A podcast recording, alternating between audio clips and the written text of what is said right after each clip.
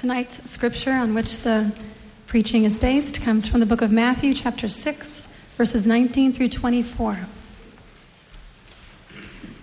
Do not store up for yourselves treasure on earth, where moth and rust destroy, and where thieves break in and steal. But store up for yourselves treasures in heaven, where moth and rust do not destroy, and where thieves do not break in and steal. For where your treasure is, there your heart will be also. The eye is the lamp of the body. If your eyes are good, your whole body will be full of light. But if your eyes are bad, your whole body will be full of darkness. If then the light within you is darkness, how great is that darkness? No one can serve two masters. Either he will hate the one and love the other, or he will be devoted to the one and despise the other. You cannot serve both God and money. This is the word of the Lord.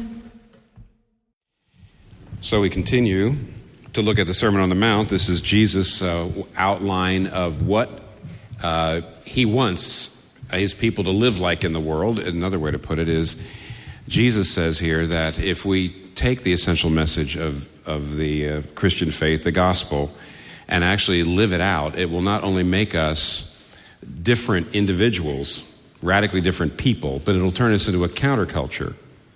It'll turn us into a, a, a completely new kind of human society. The, the, subjects that Jesus treats as we've been going through the Sermon on the Mount um, sex, money tonight, power.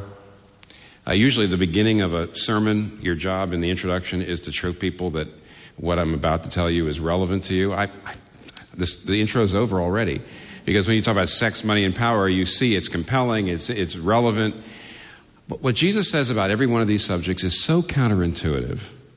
You begin to realize that if any community of people ever took very seriously what he was saying, it would make us into uh, a human society like no other one on the face of the earth. Now, here he's talking about money, and let's notice three things about money Let's notice from his teaching, it's a very famous passage, and as actually I was working on it and preaching on it already today, I've been thinking about how, how um, I don't know, seminal this has been in my own life, this particular passage. It's pretty well known. He's going to tell us here how money can blind us, how money can reveal what controls us, and then he shows us how to break the power of money in our lives, how to break its power over us. So, how it blinds us, how it reveals what controls us, and how we can break the power of money over us. So, uh, how it blinds us. Let's first look at the middle section. It's like a sandwich, you see. Let's look at the middle section. Verse 22 and 23, it says, The eye is the lamp of the body. If your eyes are good, your whole body will be full of light. If your eyes are bad, your whole body will be full of darkness. What's that? Well, it's an image. It's not that hard to see.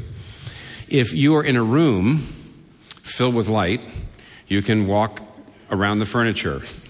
you can step in a way that is, uh, uh, will help you navigate the uh, room. If it's totally dark, if it's completely pitch dark in there, you'll stumble maybe and fall.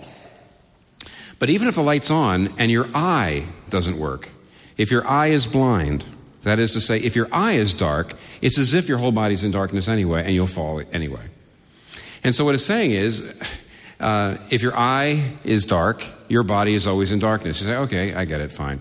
What's that got to do with money? And it must have something to do with money. Because before he's talking about money, and after he's talking about money, so what is he doing this blindness thing right here in the middle? And the answer is pretty obvious money blinds us. In fact, by the way, the word, if your eyes are good, that word for good has a double meaning. It means open, and that means it can mean physically open, but it's also a word that means generous. And what he says is if your eyes are dark, uh, money can blind us. Let me, let me give you three reasons. You say, well, how does money blind us? Well, first of all, money blinds us to its influence. It's very influence in our lives. Uh, I, when you, most sins, you know when you're doing them. Do you know when you're lying? Sure, you know when you're lying. Do you know when you're lusting? Yeah, you know when you're lusting. Do you know if you blown up and spoken abusively to somebody, yeah, you know that. Okay, you know that. But what about this? Um, the words that the Bible uses, the words that Jesus uses for uh, money sin, we've got some kind of uh, Teflon coating over us. It never seems to strike us. So, for example, he talks about greed. Bible, uh, Jesus talks about greed, covetousness, avarice. And we say, not moi. No, no. Yeah, greed, sure. Scrooge, Bob Cratchit. I would have given him a raise. I wouldn't have gone 20 years without giving him a raise. Of course. So uh, right away, no, no, not me, not me. Um, and yet, basically, what the Bible says is this is the money sin. It's the money sin is a selfish use of money. It's a selfish use of money. And Jesus is talking about this so often, he must he talks about it much more than he talks about lust. So it must be a rampant sin, and yet nobody thinks it's true of them, or not very many people. Uh, some years ago, uh, I was doing a series uh, it was a morning, uh, on, in a morning in, this, in Midtown, I was doing a series on the seven deadly sins. And each week I would speak on one of the seven deadly sins, and people would come out. And I remember Kathy said to me, she says, You watch, your biggest attendance will be for lust, and your smallest attendance will be for greed. And he, she was right. Why? Because nobody thinks it's true of them. Nobody does. Uh, Jesus in Luke 12 said, Watch out, be on guard for all forms of greed. Watch out for greed. Now, Jesus tells us to, to flee sexual temptation, but he never says, Watch out, because you might be committing adultery. Because you know what?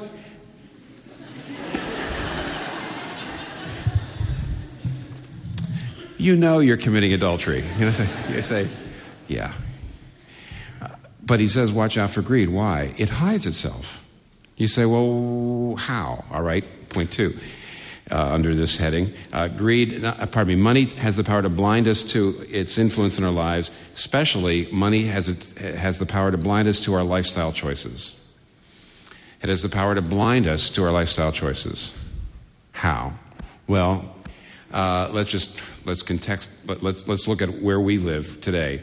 Uh, we live in such a, a society in which we are bombarded with keen knowledge of the various this, Every product we have, you can get a better one or a worse one. You ever notice that? Everything. Everything from toothbrush to toothpaste to you know, electronics to furnishings to clothing to uh, accessories to uh, uh, technology to entertainment. You can always you can always do, you can always go up and spend a little bit more higher quality, you know, more bells and whistles or down, and therefore there, there's no there's no there's no one product there's always 50 versions of a particular product, and you know exactly the kind you can afford. And you're very aware of the one just a little bit higher than the one you have. And what happens is, as soon as a little bit of money comes into your life, a little more income, a gift, you start to do a little bit better. The first time one of your things wears out, you, you, you upgrade. You say, Well, I can afford that. And next thing you know, what? Through literally hundreds of microscopic upgrades all the time, you're always maxed out. You're always living out to the edge of your income or a little bit over. And you never feel like you have enough. And you haven't realized what happened. You know, you're making a little bit more, you're making a little bit more, you're living a little bit better, you're living a little, living a little bit better, and you don't even know you're doing it because you're just upgrading here, upgrading here, upgrading here. And you're, and you're maxed out. And you don't feel like you've got that much, but you do. Why? Because you're blind. Or let me give you another one. Uh, Judith Schor, who's a, an economist, or she used to be at Harvard, and now she's at Boston College, I think. But anyway, when she was at Harvard, she wrote a book called The Overspent American. And in it, she makes a very interesting point. She says, In our culture, we do not divide ourselves so, men, so much into classes anymore, but into reference groups. Now, what she's saying is in the, the Western society, things have changed. It's not Downton Abbey anymore. We don't have these amazing classes, very stratified with these uh, thick concrete slabs between the classes, and, the, and, and people just don't know each other unless you uh, are in your particular class. Things have changed. And I'm sure that's good, but what she is saying is we're no longer in these stratified classes, we live in reference groups. And what she mean by that? She says, for example, Let's just say you're in the literary, the urban literary publishing writing reference group. She says, in the re- that reference group, first of all, you have young writer, waiters, and waitresses. Do you know what a writer slash waiter and waitress is? It's a person making 20,000 a year trying to write and waiting on tables. Then you have the English teacher who's writing on the side. The private English teacher makes maybe 40,000 a year, the public one makes maybe a little bit more. Then you have the editors and the publishers who are earning maybe six figure uh, incomes. Then you have the CEOs of the publishers, and you've got the uh, celebrity authors making millions. And they all aspire, she says, to be part of one urban literary referent group. This referent group exerts pressure to drink the same brands of bottled water and wine, to wear the same urban literary clothing, and to fill your apartments with the same urban literary furnishings. Those even making $150,000 a year, therefore, will feel themselves in an untenable position. Why? Because we're not stratified. It means we all rub shoulders or you know, rub elbows with people who we know pretty well, who make a lot more and who live a lot better. And as a result, no matter how much you make, you don't feel like you make much. Nobody feels that they're spending too much on themselves. Nobody feels that they're rich. Except the mayor, probably. probably he sits there and says, Yeah, I'm rich. But apart, but apart from that, nobody else in New York feels rich because they, you know, if you're fairly rich, you hang out with the mayor. I'm not very rich. I don't have as many homes as he does. And that's okay. Yeah, I, I knew I'd make you laugh. They laughed at every other service. But, so, but it's true. It is true. We spend too much on ourselves and we have no idea we're doing it. Well, here's the test Do you regularly ask this question? And do you have any friends that you're willing to ask this question to about yourself, that is to say? Do you regularly say, Am I spending too much money on clothing? Am I spending too much money on electronics, on entertainment, on furnishings? Am I spending too much? Could I not really change things so I'd be able to live differently and give a lot more money away?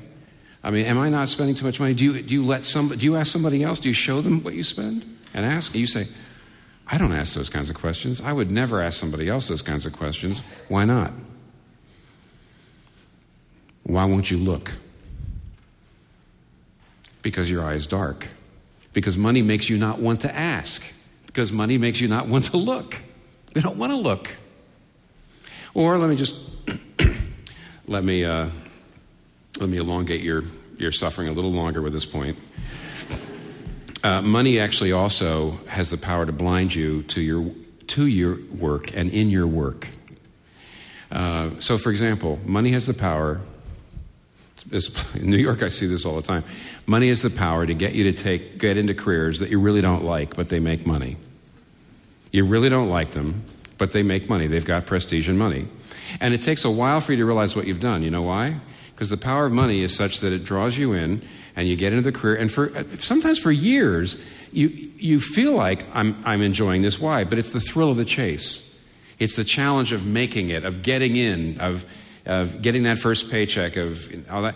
And then once you actually get out into the flat of your career, you realize, I don't like this at all. Why did I do this? And the answer is money darkened your eyes. You just didn't realize. And you didn't want to know. You didn't want to say, I'm really a lot better for that. I really like that a lot better, but no, no money, no prestige, can't go there. Money has the power not only to uh, blind us to in our choice of work, but it can blind us in our uh, doing our work. For example, do you ever ask this question about your job, about the thing you're producing, about the deal you're making? Do you ever really, really ask these questions like, is this really good for people what, what my, I'm producing and what my company is producing? What, is it good for people? Is it appealing to their better nature or is it actually appealing to their, their worse nature? Is it good for the social fabric? Is it good for the neighborhood? Is it good for the environment? And if you say, I don't know, it's legal and it makes me money and I, I don't want to go there, I don't want to ask those questions. And you know why you don't want to ask those questions? You don't want to look. You know why you don't want to look? Because your, eye's dark. Money makes you not want to ask. It's got the power. That's why Jesus sticks right in the middle of all this stuff about money. It, it darkens our eyes. And when our eyes are dark, how great is that darkness? Now, secondly, it also tells us uh, money also shows us what really controls us. It reveals what really controls us. One thing I've learned in thinking about this passage over the years and preaching on this passage over the years is money is one of the best ways for you to get a map of your soul. No, not Google Maps. The way to find the way to find out how the way to map your soul is to look at where your money goes. So, for example, look, verse 21 For where your treasure is, there is your heart. Or, actually, the end of verse 24, you cannot serve both God and money. When he says, you, they're right to capitalize the word money. Some of, some of you know the old translation says you cannot serve God or mammon, and mammon is an old Aramaic word which means assets or wealth. But what Jesus is doing is he's personifying money. And he's saying it is a rival God, it is a rival master, it's a rival Lord. And if you want to know something about what really controls you, what your real master is, follow the money. And that, that's back to verse 21 for where your treasure is, there is your heart.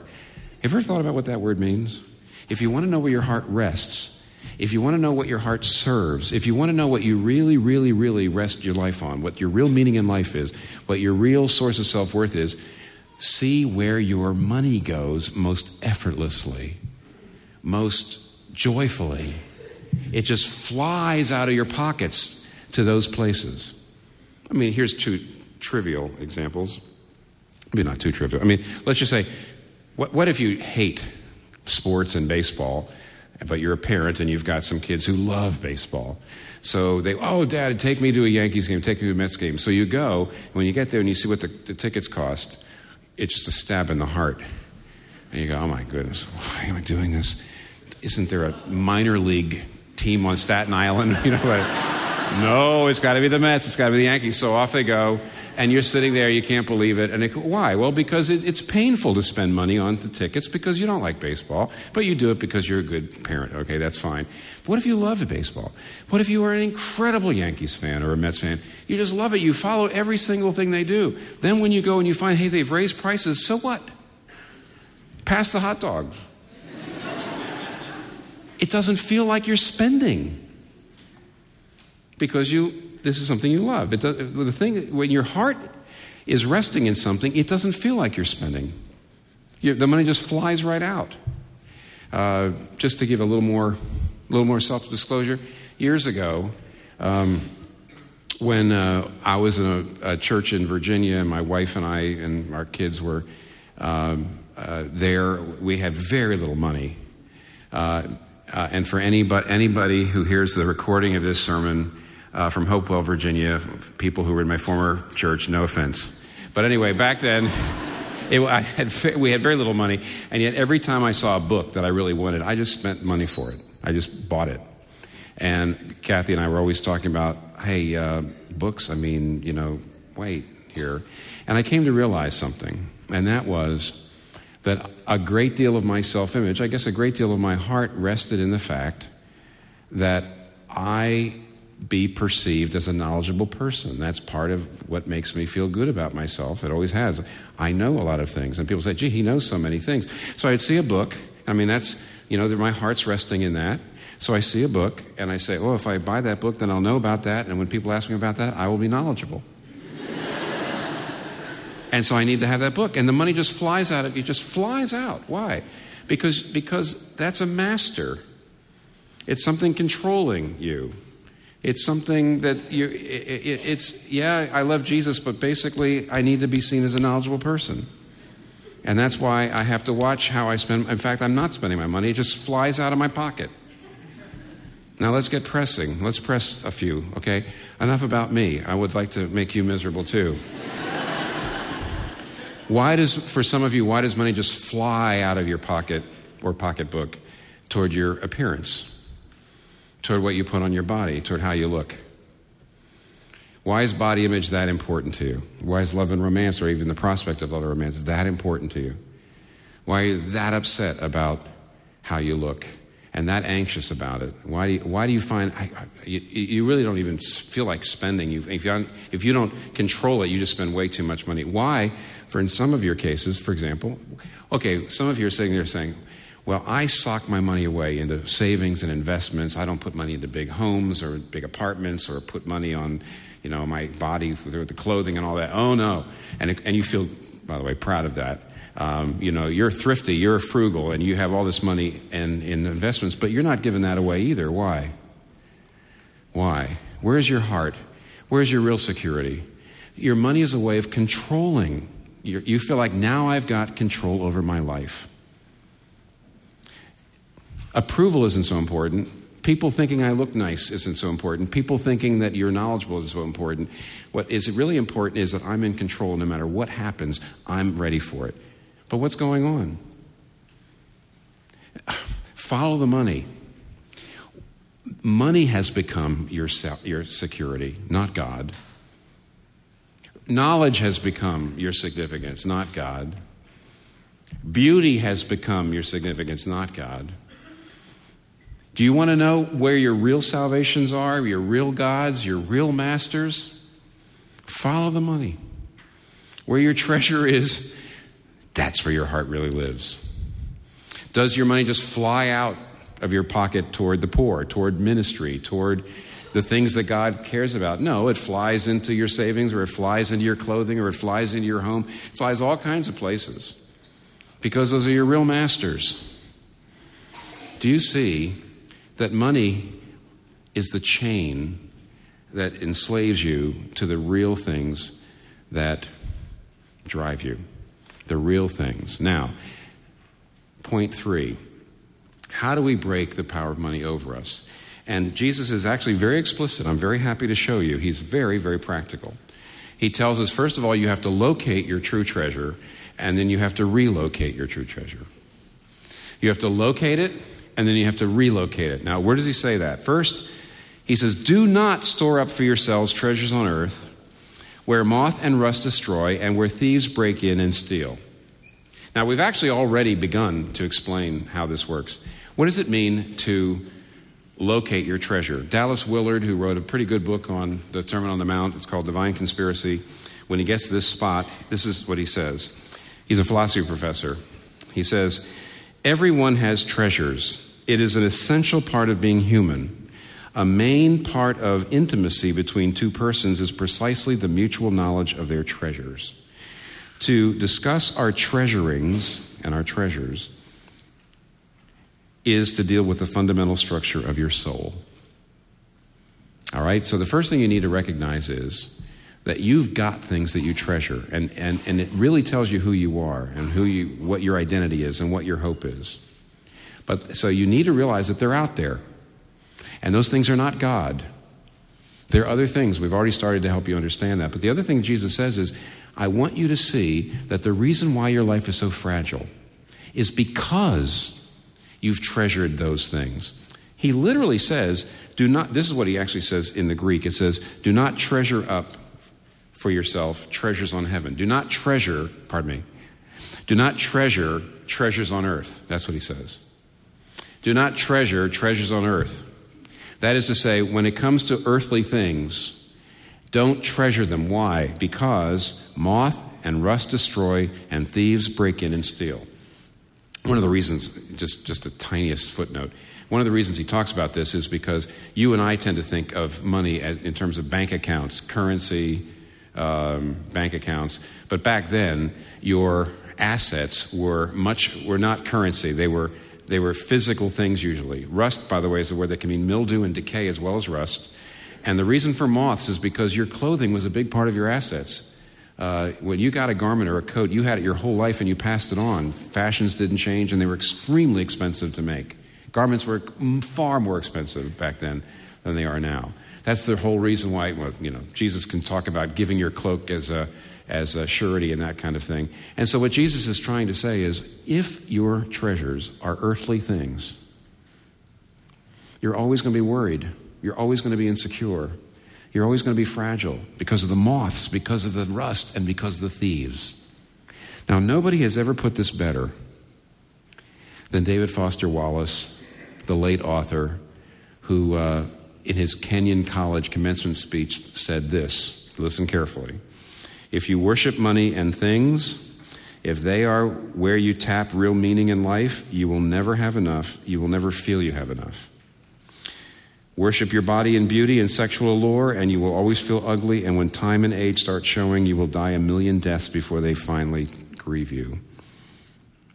Worship power, and you will end up feeling weak and afraid, and you will need ever more power over others to numb you to your own fear. Worship your intellect, being seen as smart, and you will end up feeling stupid, a fraud, always on the verge of being found out. You see? Jesus says, if you treasure being seen as smart, you will always feel stupid. If you treasure looking good, you will always feel ugly. If you treasure literal treasures, you will always feel poor. If that's your security, you will always feel insecure. And therefore, the, the, the, fragility of your life, the ups and downs of your life, the anxiety, the fears, the anger, it's coming because you treasure earthly things. Earthly treasures are your treasures. See that you've done that. See which things you've done that with, too. That's the first step. Extremely important. But then the second step, most important, is now, okay? Relocate your treasure. Jesus tells you what to do. He says, But rather, store up for yourselves treasures in heaven where moth and rust do not destroy and where thieves do not break in and steal. What he's saying is go get a source of meaning and self worth and security and hope that is not subject to circumstances, that no thief can steal, that no person on earth can stop, that nothing else can change. Then you'll be totally, solidly secure. Well, you say, how do you do that? What does it mean to to get treasure in heaven, to relocate your treasure? Well, the Apostle Paul tells us in Colossians 2, for example, he says, Christ, Colossians 2 3, Christ, in whom all the treasures of wisdom and knowledge are hid. Well, where is Christ, this great treasure? He's in heaven. Because in chapter 3, Paul says, Since then you have been raised with Christ, set your hearts on things above where Christ is seated at the right hand of God. Set your mind on things above, not earthly things. For you died, and your life is hidden with Christ in God. And when Christ, who is your life, appears, you will appear with him in glory. But maybe my favorite place where, where the New Testament writers explain what Jesus is meaning is in 1 Peter chapter 2, verse 7, where it says, To you who believe, he is precious. And actually, he uses the noun form. He actually, Peter actually says, to you who believe he is preciousness. He is, he is the ultimate treasure.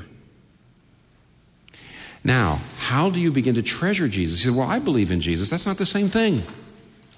You can believe in Jesus, you can believe very firmly in Jesus, and your heart are treasuring other things, and that's the reason why you're so afraid of the moths and the rust and the thieves. And it's the reason why you've got the fragility in your life and the instability in your life. It's not enough to believe in Christ. That's not to treasure him. To treasure him is what? Well, he tells you. No one can serve two masters. Either he will hate the one and love the other, or he will love the one and despise the other. They're mutually exclusive. If you want to stop treasuring and loving one thing, you can't just believe in Jesus. You have to love him. You have to be in love with him. You have to be dazzled. Your heart has to be dazzled by him. It has to be amazed by him. It's got to be, sometimes you've got to be weeping for joy at the sight of him. So here's what Jesus is saying Unless you've got me, you're not really rich because I'm the only currency that cannot be devalued. And unless you've got me, you'll never be successful because I'm the only status. My love is the one, one success and the one status that you can never lose. So he says, relocate Treasure me. I want you to know that there, everybody in this room needs to understand. You say, Well, I don't know if I believe in Christ. Well, you need to believe in Him. But if you say, Well, I do believe in Christ, it's not good enough. You've got to treasure Him. And you know, David Foster Wallace actually says something in the middle. I actually left something out. In the middle of his speech, when he says, If you worship money and things, if they're where your tap real meaning, you'll never have enough. So if you set your, if you treasure money, you'll always feel poor. If you treasure beauty, you'll always feel ugly. And then in the middle of this, he says, on one level, we all know this stuff already. It's been codified in myths, proverbs, cliches, epigrams, parables, and it's the skeleton of every great story. The whole trick, though, is keeping the truth up front daily in daily consciousness. He says, You know you shouldn't be setting your heart on these things, that they're going to drive you, they're going to disappoint you. But the real trick, he says, is keeping in daily consciousness. Well, I don't know how he did it or how anybody else does it, but I can tell you what we have to do.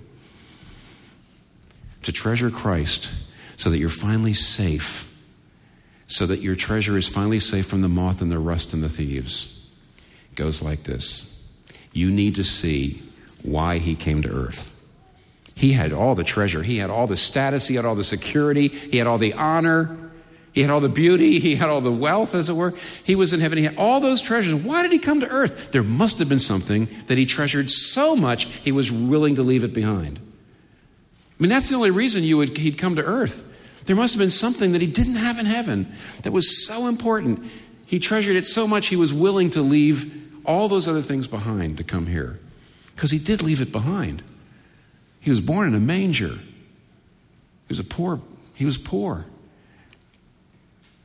His parents, when they got circumcised, offered two turtle, two, two pigeons. It was like a, a uh, you know, the lowest, only the poorest people gave that as their offering.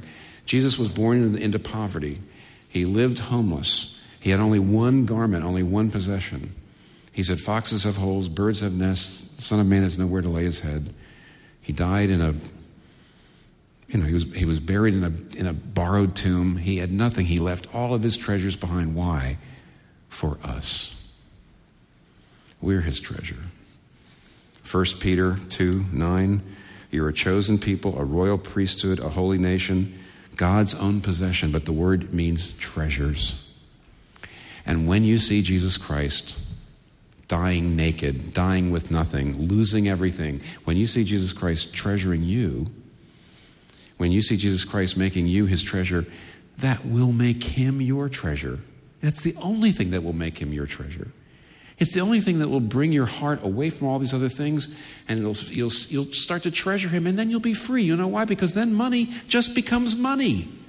It's not treasure anymore. It's not, it's not your means to, to uh, all these things. It just becomes money. It's just money because you've got what you want in Christ. And then, oh my goodness, what you could do with your money.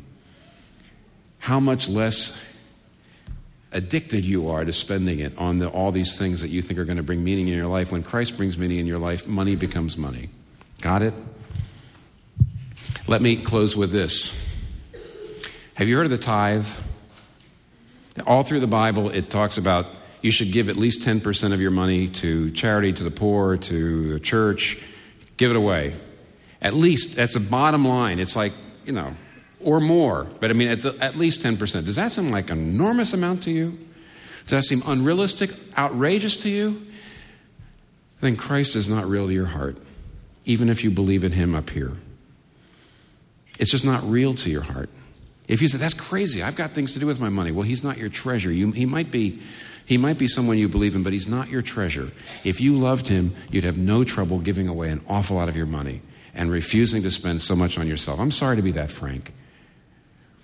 But I think that's what the text demands. And you know what?